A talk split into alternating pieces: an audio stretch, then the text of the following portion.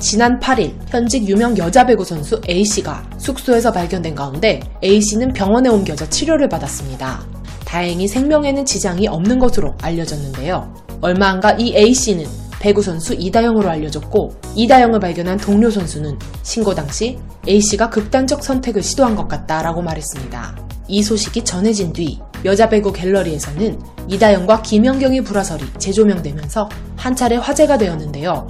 논란이 식기도 전 이다영과 이재영 자매에게 학교 폭력을 당했다는 폭로글이 등장해 관심을 모으고 있습니다.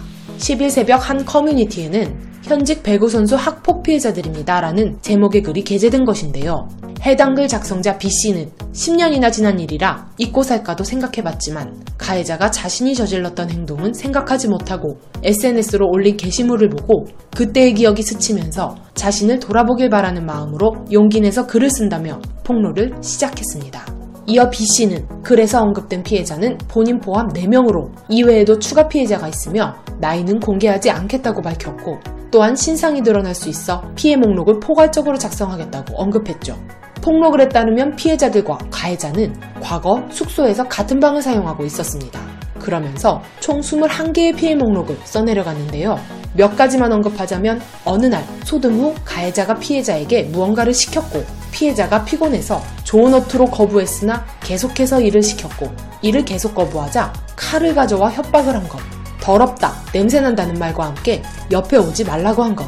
학부모가 간식을 사주신다고 하자 귓속말로 조용히 처먹지 않으면 죽인다라고 한 것. 시합장 가서 지고 오면 단체 기합.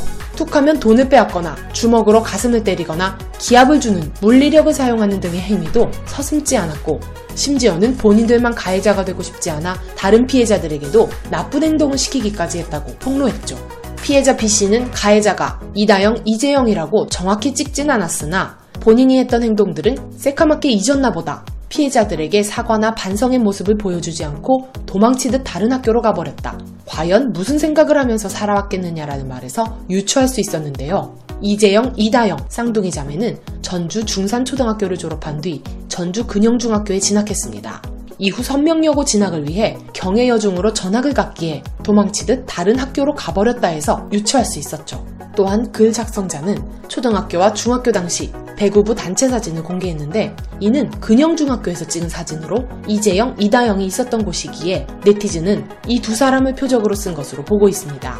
글쓴이는 최근 있었던 이다영의 극단적 선택 사건을 언급하며 괴롭히는 사람은 재미있을지 몰라도 괴롭힘을 당하는 사람은 죽고 싶다고 가해자가 글을 올렸더라. 본인이 했던 행동들은 새카맣게 잊었나 보다라면서 많은 시간이 흘렀지만 여전히 그 가해자들로 인해 트라우마를 가지고 살아가고 있다고 호소하며 가해자들에게 진심 어린 사과를 받고 싶다고 전했습니다. 이를 접한 네티즌들은 사례가 되게 구체적이라 충격이다. 차라리 주작이었으면 싶을 정도로 무섭다. 어떠한 학폭보다도 악질이다. 전학관계 스카웃 문제가 아니라 학폭이었던 거 등의 반응을 보이고 있습니다. 한편 이에 대해 배구단 흥국생명 측은 별다른 입장을 내놓지 않은 상황입니다.